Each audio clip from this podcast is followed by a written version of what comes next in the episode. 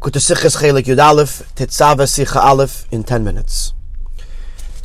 In the beginning of this week's parsha, Rashi says on the words Vi'ato Tetzava Zoch, which is referring to the oil for the menorah that it had to be Shemen Zayis Zach, and Rashi says Belishmarim without sediments, and brings a raya from the Gemara in Menachos, where it says over there that you would pick the olives from the top of the tree, you would crush it, put it into a basket and let the oil drip out.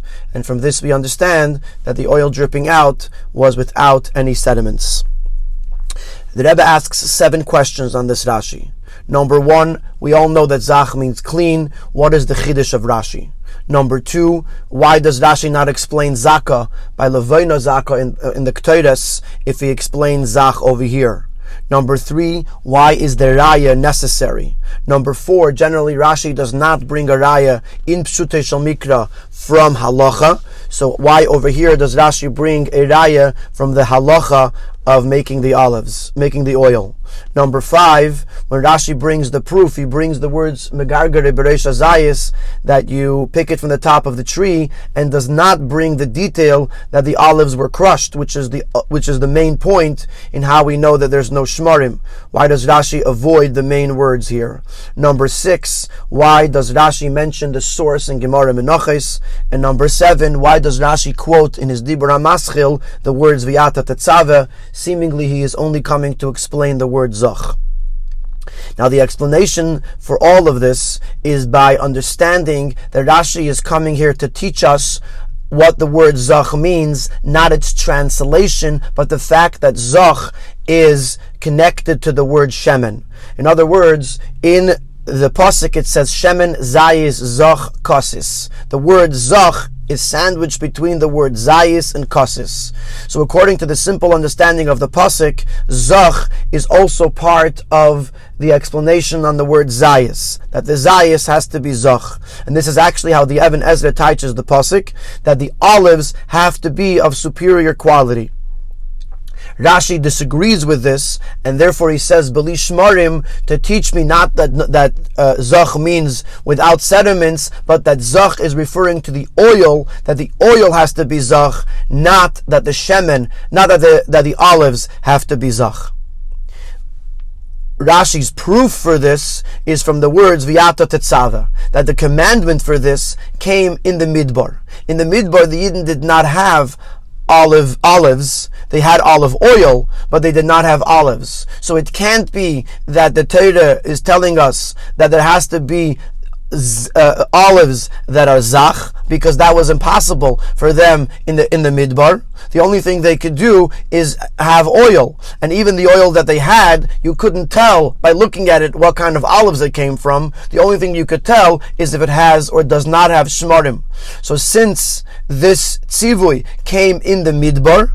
This is Rashi's proof that we must be talking about that the shemen has to be zach, not the oil, not the olives have to be zach.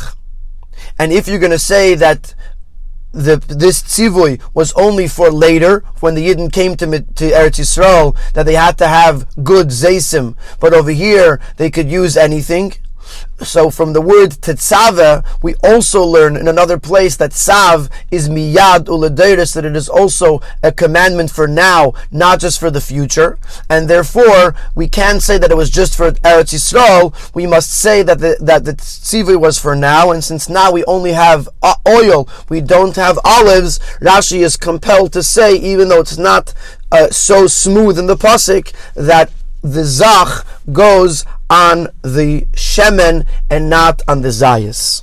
And if you're going to ask, maybe the, the Yidden brought out of Mitzrayim oil that was made from superior quality zaysim, and it's still possible to say that the zach goes on the zayis.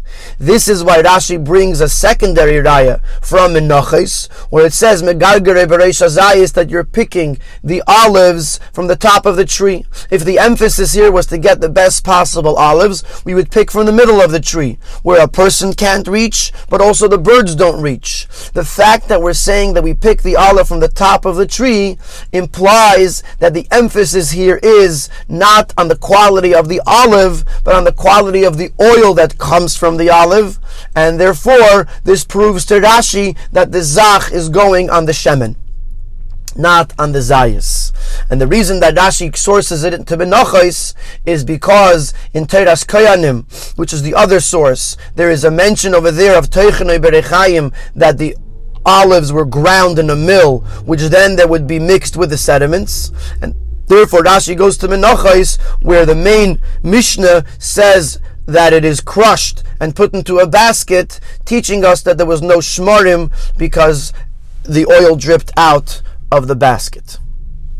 This answers all of our seven questions. Question one was what's the chiddush of Rashi? The chiddush of Rashi is that although the pasuk implies otherwise, nevertheless we say that zach goes on the shemen. The reason we don't explain the Leveno Zaka is because there's no question, there's no chiddush there to explain. The reason Rashi needs a raya to his beer is because it's not smooth in the pasuk.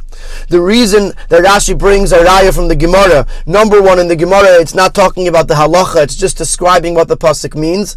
And number two, it's only a secondary raya, so it's okay to come from the Gemara. Number five, the fact that it says Megargare Bereisha Zayis is because that is the ultimate raya for in that aspect that we took the olives from the top of the tree.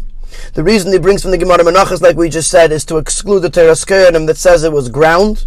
And the reason that Va'ata Tetzave is included in the Dibra Maschil is because that's Rashi's Raya that the, that the Zach goes on the Shemen. We then go to a relevance in halacha, which can be learned from the machlekes of Rashi and Even Ezra. The Rambam says, Kol chelev Hashem, that every time we give a gift to Hashem, it should be from the best possible quality. The question is, does this apply just to the actual giving of the gift, or also to the preparation of the gift? That when the gift is being prepared to do a mitzvah with it, or to give it to Hashem, that it should be that you should use the best possible quality. Now, according to the Even Ezra, that the focus here is on the olive, that the olive has to be of superior quality. This would imply that he follows the thinking that also the preparation of the gift should be of the best possible quality. But according to Rashi, who says that it doesn't matter what kind of olive you use. The most important thing here is the end product, that the oil should be pure without sediments. This would imply that Rashi holds that the important thing is, is that during the giving of the gift, you should be giving something of superior quality, but how you got there and the preparation that went into it does not matter the quality of it. Then the Sicha concludes with a beer al sidus. Now, a, an olive is bitter, and bitterness represents darkness. So we have to understand what does it mean that the olive represents darkness. And there's two ways of looking at this. One way is that the olive is lower than the oil. The oil is the main thing, and the olive is only the vessel to get to the oil. And therefore you have to crush the olive in order to get to the oil. Ba'avoida, this would mean the oil would, me, would, would refer to the person's chachma and his bitul telekus. The olive would refer to the nefesh abamis, the klippus, and you have to break the klippus in order to get to the bitul and chachma telekus.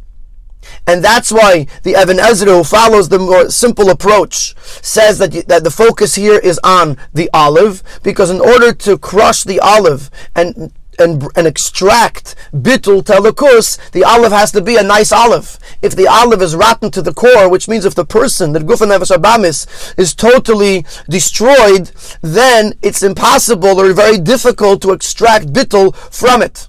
And therefore the Even Ezra says that we have to have a good olive so that we should be able to extract shemen, chachma, and bitul telekus from the olive. The deeper way of looking at the olive is that the olive is not lower than the oil, it's higher than the oil. It's the source of the oil. In that case, why do we call the uh, the olive? Why is the olive bitter, which represents darkness? Because the olive refers to such a high level that it's beyond revelation. It's higher than gilui, than higher than revelation, and therefore it's considered darkness. Like the pasuk says, "Yashes sisrei," that the Eibushter hides in the darkness. Meaning to say this at such a high level, it's beyond revelation. And therefore Rashi says that we have to focus on the oil. The only thing we could do is focus on the shemen and chachma that comes from the zayis, that although it's connected to olamis, it should not be influenced by the olamis, but it should remain pure and that's why our focus is only on the shemen and not on the zayis, that the shemen should remain zach, that our bittul to elokus should remain pure.